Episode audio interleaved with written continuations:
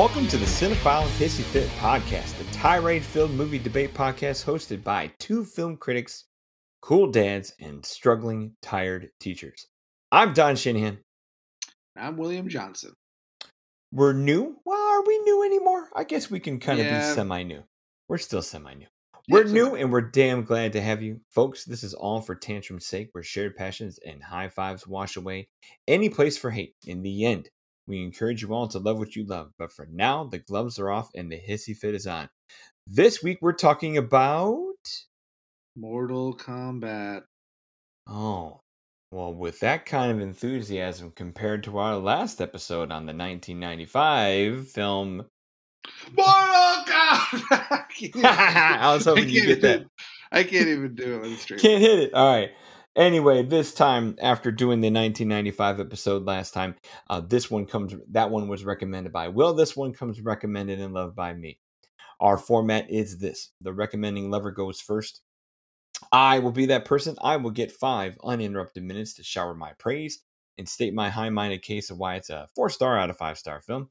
Oh The hater God. follows with five uninterrupted minutes of their own to present their counterpoints with any manner of intellectual and exhausting scorched earth. After that, we open it up for 15 minutes of shared conversation where the hissy fit really gets chippy. We hope you've got your judge's scorecard. We hope you got your EDM music, and we hope you have some caffeine because, folks, it's late. We're tired, but let's go. Will, you just Hmm. got out of the movie tonight. I did. I actually uh, I went to the physical movie theater Mm. uh, to go see this. Uh, I was you go. really excited. I waited all day, like told all the kids in class that I'm going to go see Mortal Kombat. I'm really excited. It's gonna, Oh. it would only be my second movie in a theater for the last 14 months or so. I Dang. previously saw Cherry. Okay. Um, and all the available shows were sold out. That's a So- good sign for a 25% capacity theater. Make that money. Yeah, well, WB. that's true. I didn't think about it in that context, but Yeah. still, it was sold out, which was a bummer. So I went home and watched it on HBO Max instead, which I think, kind of like with uh, Godzilla versus Kong, you kind of lose a little bit of the, so. you know, power of it. But Mhm. um, I still watched it. I, I literally got done with it about 25 minutes ago. So Nice. I Yeah. saw this on Wednesday. Um, I was invited to for press. I was invited to a pair of possible screenings to see this. One of them would have been early in the day, like at noon on a Wednesday. The other one would have been uh, last night, Thursday at seven o'clock. Um, couldn't make either one of them, so I too took the HBO Max route. I didn't quite brag to the kids that. Well, I got to brag to the kids that I already saw it, which was cool enough. But mhm. I, I know I know that feeling as a teacher where you can kind of be like, "Hey kids, I'm going to go see this movie." They're like, "What?" I love it. All right, five minutes, huh? Oh, uh, you know, Hey, I just I'll watched a hundred and I just watched hundred and ten minutes of this. So go ahead and You you can spare five five and then more. fifteen. Yeah. You got this. All right, Yeah. starting the timer, and here we go.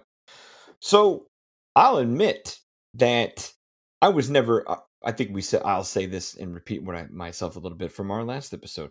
I wasn't a gamer, you know, really growing up. Um, had you know had the basic Nintendo, played a li- played it for a little bit of time, but it wasn't a let's buy all the things and do all the things and be in front of the screen all the time. I'm a gravel road farm boy, so we were outside playing kids and all that. And uh, so when Mortal Kombat came around, and I was about oh gosh, I'd be about 16 years old. It did look cool and it did sound cool, and like I became that kid who like goes to other friends' house and then kind of occasionally plays games. But of course, I'm when I do that, I play video games against people who play video games all day, so I just get my ass handed to me all the time. you know, which is you know, oh come on, Don, you know that like I just go there and fail and lose.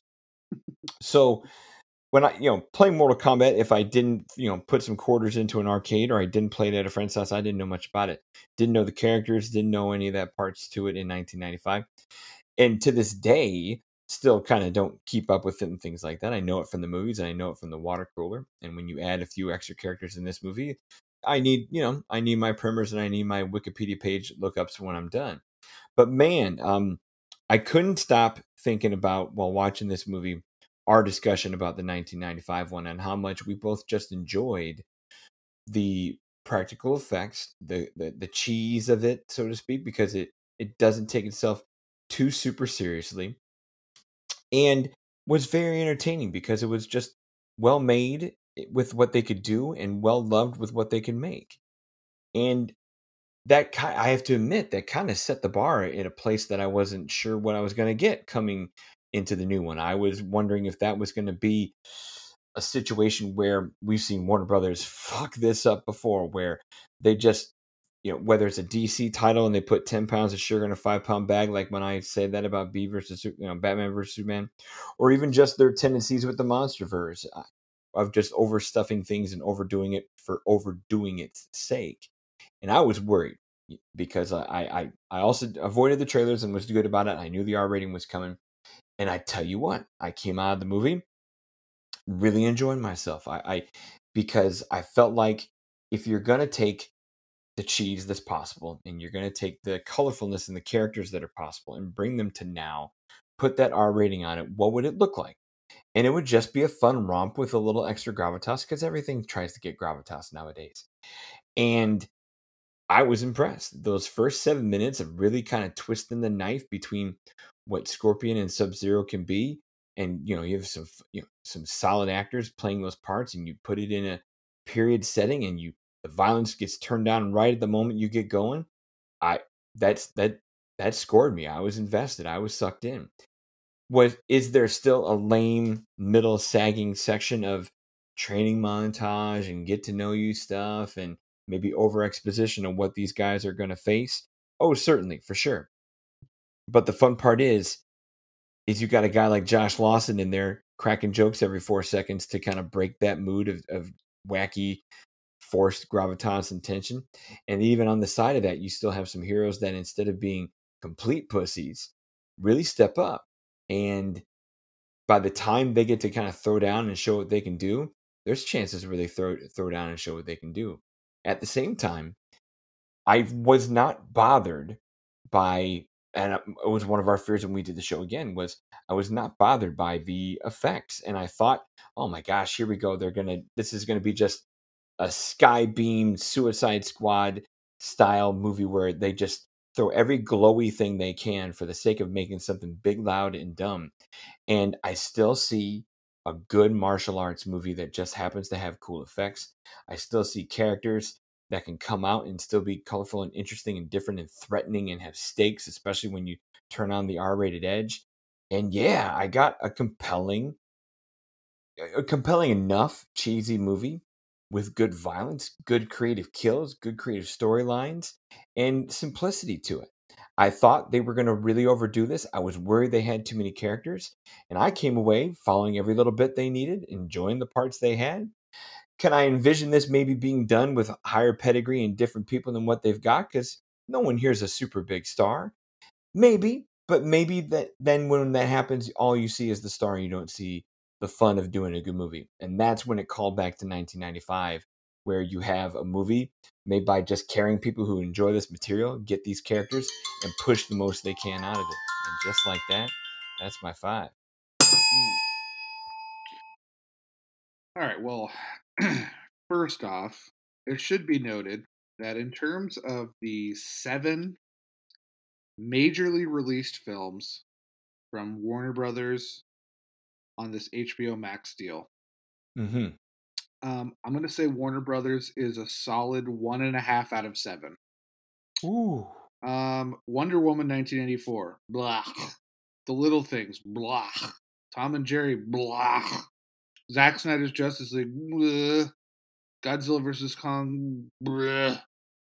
Mortal Kombat. The one I'm going to give a little break to is Judas and the Black Messiah. So there you go. We love that one. We talked about our last Academy Awards mm-hmm. podcast that we love that film. So that's the one Mortal Kombat I'm going to give a half. So don't call me a true hater. I'm not like a huge gamer, I played the original Mortal Kombat. That's about it. I love the original movie, which we talked about on a prior episode as well. Um, and yes, I, I do agree with you that one of our fears was that they would go overboard um, with the effects and the mythology and stuff like that. Uh, I was pleased that they did not do that. Uh, and in the first 10 minutes or so, I would say they actually did a phenomenal job of creating an ambiance, creating a tension, a mood. Um, first, I think, like you said, the first seven minutes or so is set in Japan in the 17th century. Beautiful stuff, great imagery, a lot of tension, good fight work. Uh, and then I think when they're introduced, they introduce the kind of ho hum hero. He's really boring. Um, I'm not even gonna look up his name at this moment because I'm too tired to do it. But uh, then they kind of show like Outworld, and they had a couple scenes in Outworld, and I was like, okay. They kind of show it as this kind of desolate, kind of terrible place, but it, it still has kind of a a mood to it. Um, and then they just abandon it; they never go back. Um, so actually, one thing that while I credit them for not going overboard, they actually went underboard. Is that a, is that a word? Um, it's almost like they. I don't know how to describe this, but I feel like they were holding their cards so close to their chest that they didn't really reveal anything. Um, you know, you think about the villains of the piece, uh, the actor who played Shang Tsung, um, I'm looking him up as we speak, but I thought he was he had a great presence, but he doesn't. Uh, his name is Chin Han, mm-hmm. but you never get an ask. You never get like the rules of what he can do. You don't know what he is, and he really only just says "get them." You know, like he doesn't really have a character. Then all his little minions are interesting to look at, but um, they only have like one or two fight scenes to do. They kind of look cool a little bit, and then they just kind of get they're kind of there to get wasted so they, they didn't really develop any kind of tension with the characters i remember the first film did a really good job of establishing um scorpion and sub zero who were just kind of general villains in that and kano and stuff like that they kind of established them as kind of these mysterious villains. Like they didn't explain it too much, but at the same time they they kind of had like a, a, a, presence to them to them, where you kind of felt like they were dangerous. Like I, we talked about in our Mortal Kombat episode that because of the practical effects of Goro, there was actually some kind of intimidation there. Like it's real, you know. Like the Goro in this movie, not only is he only in it for about four minutes, but I was never terrified of him. You know, uh, I was never mm. terrified. Now, I, I'm going to exclude this from the Scorpion and Sub Zero aspects of the film because pretty much any aspect with them in it was great. But I'm just talking about all the side characters. First of all, you have Lewis Tan as this new made up character called Cole Young, who is as bland as bland can be. Um, they had, um, I mean, the girl who plays Sonya Blade, Jessica McNamee, McNamee, whatever her name is. I mean, she was okay. Uh, Josh Lawson, who played Kano, was like hilarious for the first like two minutes, and then it just that shtick got really old. Um, just all the characters seem very, very thin. Um, I don't have any um, real need to see them succeed. So I guess to summarize real quick, I guess mm-hmm. my my main point is that if the film focused on Scorpion and Sub Zero as the first seven minutes promised, I think yeah. the film would be very powerful. But because it focuses on this lame dude who well, we'll go into that, what his powers are and all that crap. But I, I just think the film is uh, extremely underwhelming, underdeveloped, which is even worse than I feared. Yeah, I can see what you mean by that. I say that in my review on 25YL that it, it kept it simple in a good way because I was worried it was going to be too busy. But I think there is such a thing as too simple, where yeah. You've got these people who are there because of their looks, because of their moves, but not a lot more is given to them. Now, if they're trying to flesh out a big old universe where this grows in time, great. And if that, you know, that keeps this movie from being two hours and 45 minutes like a Zack Snyder film. And I was okay with that because I also wonder if there's a place where I'm not saying this is Spider Man and I'm not saying this is Batman, but maybe this is, and I don't like using the term fan service either because I think that's Mhm. a lame overused term, just like nostalgia. But Sure. maybe there is a hey, we trust our viewers to figure this out, that we don't need to spoon feed you every origin for every character you see on screen. I mean, I know they the origin they give the most of is clearly the Lewis Tan's character of you know of uh okay I forgot his name already just like you did, but like if that's the guy, Cole Young. yeah, Cole Young, the MMA fighter, right? So if that's the guy getting half an origin and a bit of a training angle, and we meet these other people and see their little intentions along the way and shifting allegiances, at least when you get to Kano, that's all right and plenty. But I'm with you. The more I can agree with you here, the more compelling, you know, time honored characters that, that clearly have centuries of beef get a great seven, eight minutes, and then it's just kind of hanging over them through whatever bloodlines they want to do the rest on. Where if they are trying to be simple and slow play this, truly slow play it, you're right. There's a movie there of just Sub Zero and just Scorpion that would that would slap, man. Yeah, and I think um now all the video game fans out there are going to kill me because I don't know all the names of the characters and I'm not Mm. going to remember them.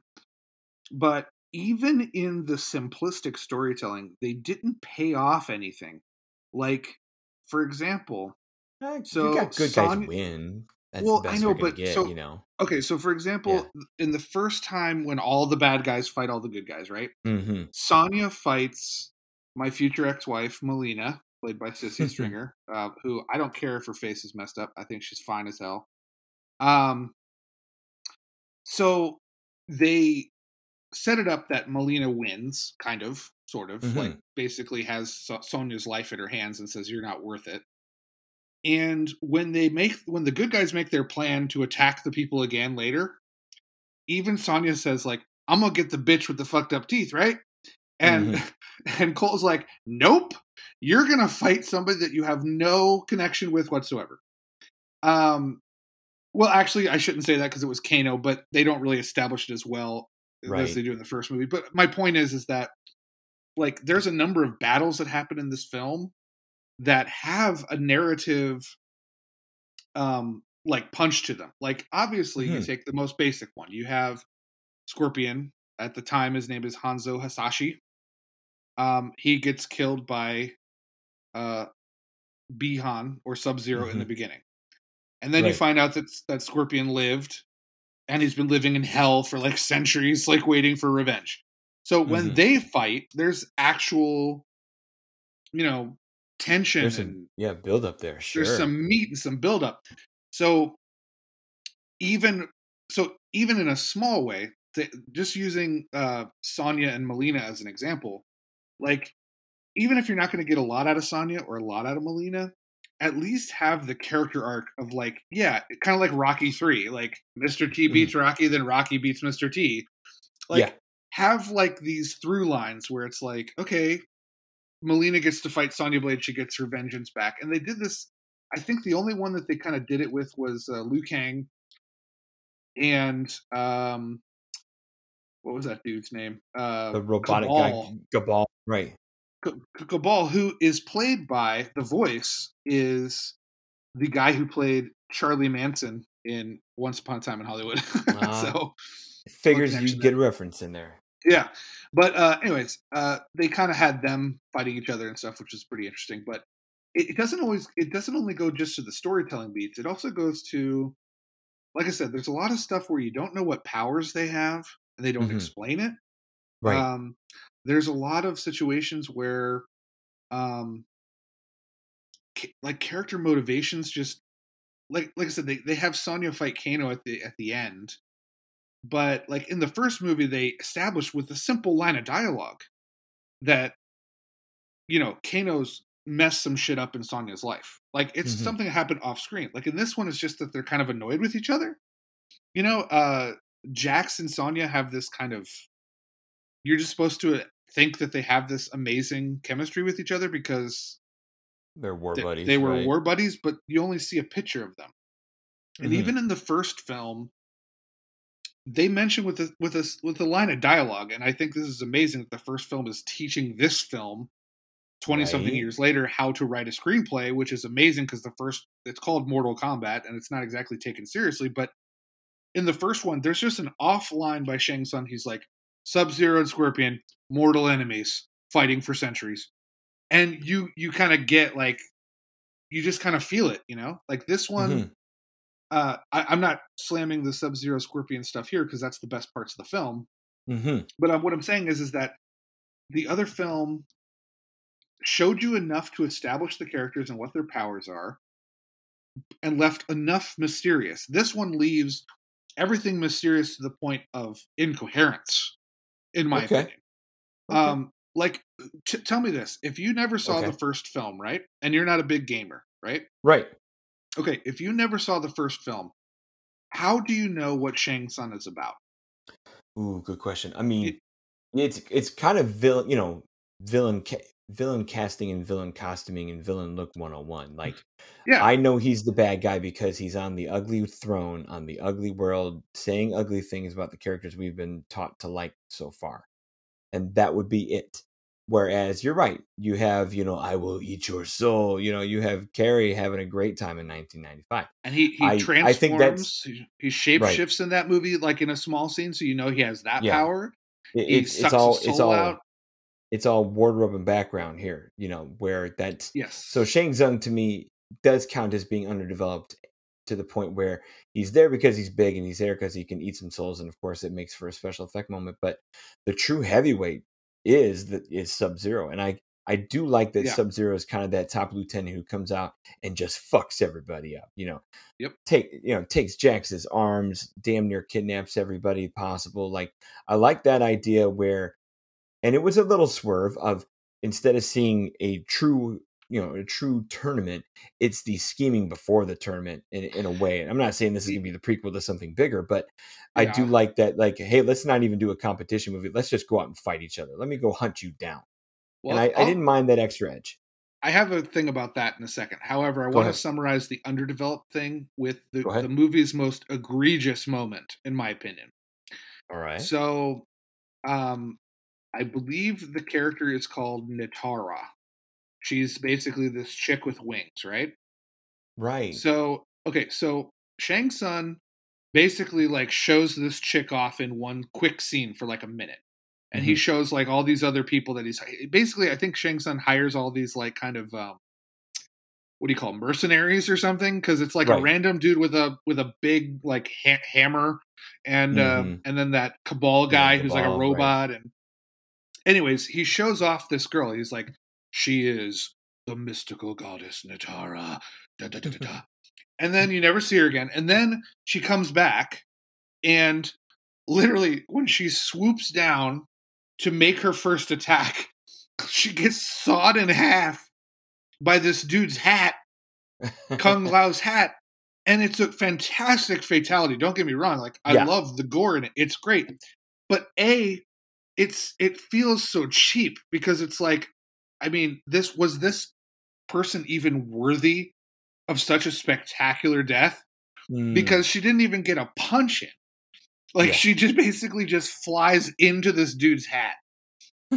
And that to me is the thing. It's like not even in these little battles, these little character moments, could they give these characters any kind of agency see- or sure you know what I, i mean? what I- mean It's just no, I mean, it- I, I yeah. feel like it's. I feel like there's enough enough now on the villain side. You're right. They're they're paper thin, and Yeah. Goro is a disappointing waste of a Mhm. of a one stop shop in a small little encounter. Instead of you know really hyping him up as the standing champion in a tournament style fashion, the way they did in 1995. So to have Goro just kind of be the one, you know, extra thug who's supposed to be way better than all the other thugs to go get right. uh, Lewis Tan's character, that was a wasted spot and a wasted moment. Now, I know, and we're well, we're spoiler people here, but I Yeah. know they've kind of done the whole let's smoke them back into you know sweep Oh up their bodies and maybe they come back later, wh- which will now be cheap because they're going to feel like fodder twice unless they add backstory on attempt number two.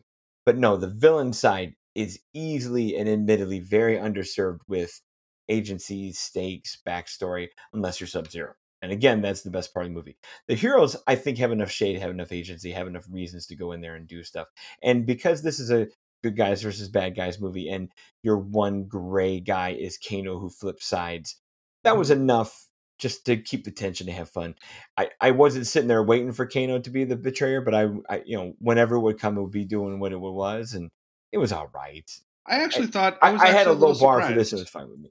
You were surprised. I was surprised actually a little switched? surprised. Yeah, because um, Yeah. not that not that I going off the first movie where he's a bad guy from the beginning, Mhm. but I thought that they, and this might be a script issue, because I don't think it's a worthy twist that like you know I was sitting there going, oh my god, you fooled me.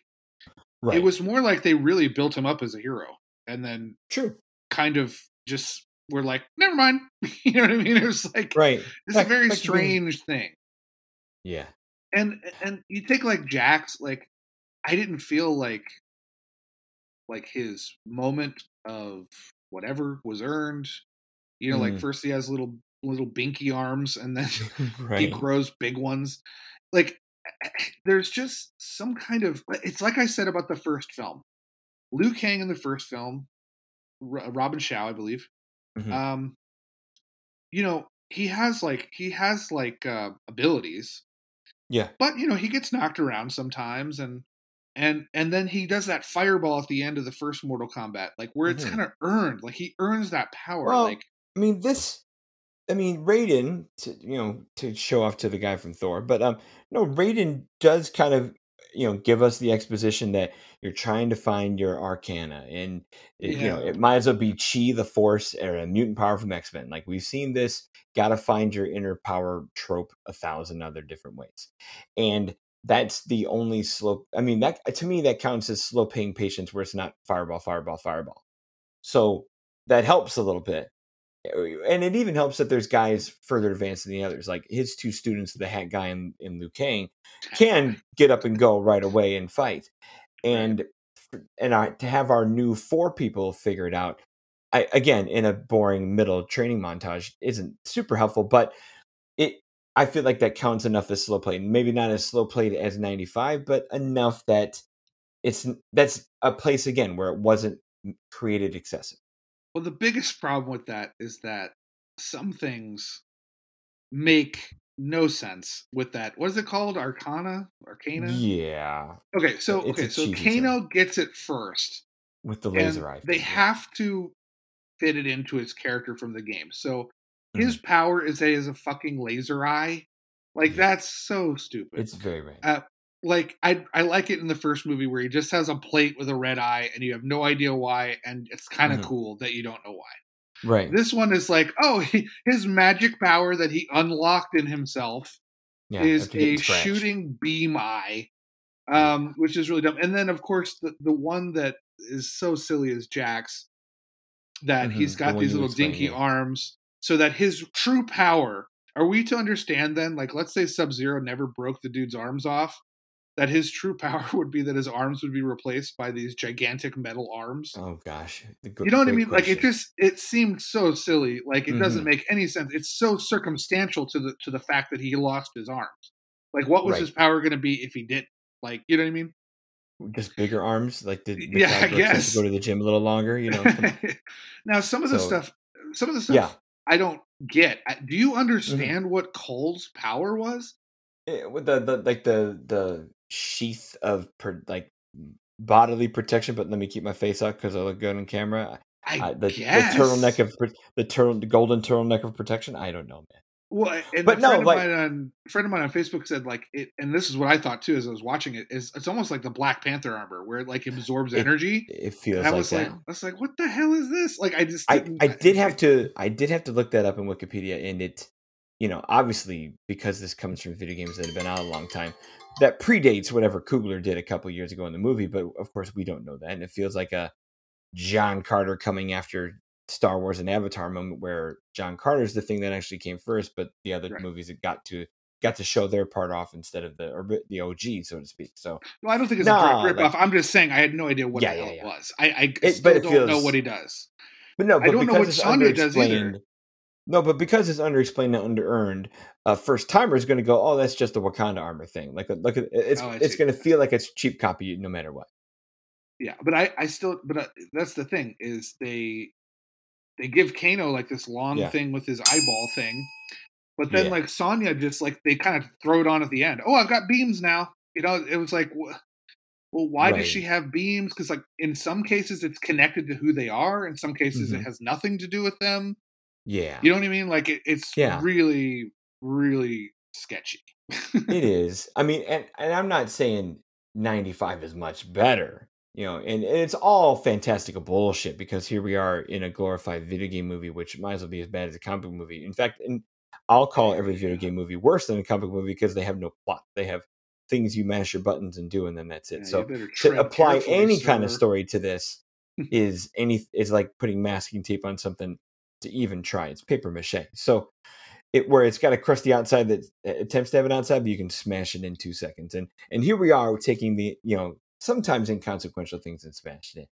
The fun part for me though is I had fun. Like creative fights, creative Mm. kills, good. Uh, I got a name drop while I can here, quick in closing.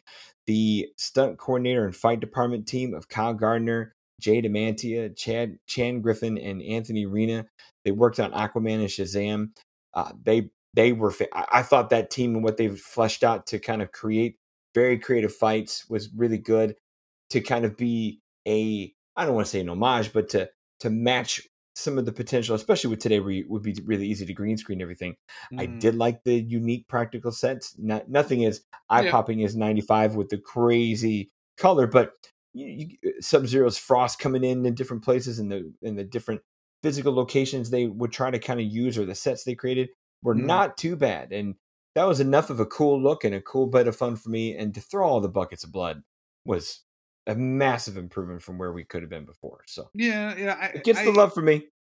I did not care for the fight scenes in this movie. Um, I Oh. I still like watching the fights from the first one because Yeah. it seems more it seems more like a kung fu flick. It, it, it- That's the, true. The, fights are shot in wider angles so you can see everything. Mhm. This has a lot of fast cutting. This one doesn't have like memorable moves. It, it does seem like everybody's kind of got their own fighting style, which I understand is how Mortal Kombat kind of works. Everyone has their That's own true. style Right. but it, it it's not aesthetically pleasing. I, I don't Okay. I can't recall with the exception of uh, Scorpion and Sub Zero. I can't Mhm. I don't even remember. I just watched the movie half an hour ago. I don't remember any of the stuff. My last thought, a name drop for Yeah, me is um, there is an actor in this who plays Scorpion who's a really compelling looking guy. Like Mhm. he's just very compelling. He's got like a physicality to him. He's got an interesting look. Japanese actor Hiroyuki Sanada yeah, he's um, fantastic. he uh for uh marvel fans out there he was in the Here, wolverine co- here comes um, the show. he was he was in the wolverine and but he was also Mm-hmm. in avengers endgame he had a very small role when he he faces hawkeye Ah, slash ronin right. in tokyo um the show. he's he's also See, for me, in- he's for me, he's the last samurai. You know, he's back from 03 for me. oh yeah, absolutely yeah last Yeah. samurai is great uh he's been he was in lost he was in sunshine which is a great film hmm um yeah he yeah, was uh, solid resume. he- That guy's yeah. 60 out there doing what he's doing too. So I'm Oh, impressed by his age coming out there mixing up with the young kids. Oh yeah, he's. Uh, I was looking at his resume. Um, he made his first film appearance at the age of five, so that? in 1965. So he's That's been acting for literally 55 years. so, Wow. um, All right. no, but I, I really That's- liked him. That's where you So, land, huh? um, yeah, so he salvages it a little bit for me if he was in it more than the first 10 and final 10 minutes. So Okay. I'm going to say this: the movie is excellent for the first 10 minutes. So so for the 90 minutes in between, and then good for the last 10 minutes. I actually cheered when uh, we got the because it was earned when we got the Mhm. get over here from Scorpion. oh yeah. That was earned, so I love that. But anyway, Okay. Okay. I'm learning more about you with every episode. Will the earn it? Great. You're, Captain John Miller from Saving Private Ryan. Can't wait for that episode. yeah. Oh boy, I well that might be a double love. Do you love that movie? That's a double love, easily, easily. Yeah, I 'Cause mean, we're how could you not like that movie? Earn I mean, Oh, Thin Red, how, how could you not? Yeah. Thin take Red Line is better, right but that's fine. Thin Red Line is better. No, it is not. No, I don't need. I don't need girlfriend letters at home, curtains, and and slow ass Sean Penn. No, thank you. I'll take Hit me with this. Yeah, whatever. All right. Um, All right. Close this up here, man. All right. So uh, follow us on Twitter at Cinephile Fits and on Facebook at Cinephile Hissy Fits Podcast. You can also find me and Don on Letterboxd. Letterboxd is like my favorite app in the world. I love updating it and having your stats and everything, but I create lists on there. Don's on there as well. So we got all kinds of fun stuff. So follow us there for sure. Um, have we so far in our episodes? I don't know if we've posted polls. I don't know if we have enough people listening to do a poll. Like that would break my heart if we posted a poll and like only my mom voted or something. Right? Or But, we vote um, for each other. That's it. Or, yeah, exactly. So it's like a tie, but it's only like two votes. Um, um, so I, I guess that's in flux. You may see a poll uh, matching this episode for you to weigh in on who you think made the most compelling argument. Um, thank you so much for your captive audience and social media participation. We have a great time. We're, we're gaining some followers. Uh, I Mhm. like interacting with you guys on there. I'm like I like supporting other podcasts. So um, that's fun. Cinephile Hissy Fits, of course, is a 25YL media podcast. It is brought to you by ruminationsradionetwork.com. Please visit, rate, review, and subscribe. I think we have one rating and one review, so that's great. Um, if you enjoyed the show, we definitely have more where that came from. Uh, we definitely plan as soon as we get more established and we are less new. We take the new out of the intro. Uh, we we plan on having guest hosts, and we will have someday. I'm making it. I'm putting it into. I'm putting it out there in the universe. We're gonna have wonderful guests someday. Mhm. Um, um, many wonderful guests, both fa- people that are famous, um, people that are not famous, uh, goddesses like Samantha Robinson, who will come on someday. I, I, I just know it. I'm putting it out there. Anyways, we're going to have that in the future. But all the stuff we have so far, I think we've got about, uh, I don't know how much the episode's been released, but uh, you can catch, you know, six or seven of them right now. Uh, all available on iTunes, Spotify, and anywhere you find your favorite shows. Thank you so much for joining us. Will, take care. See you next time. Yeah, I'll see you later, my friend. Mortal Kombat.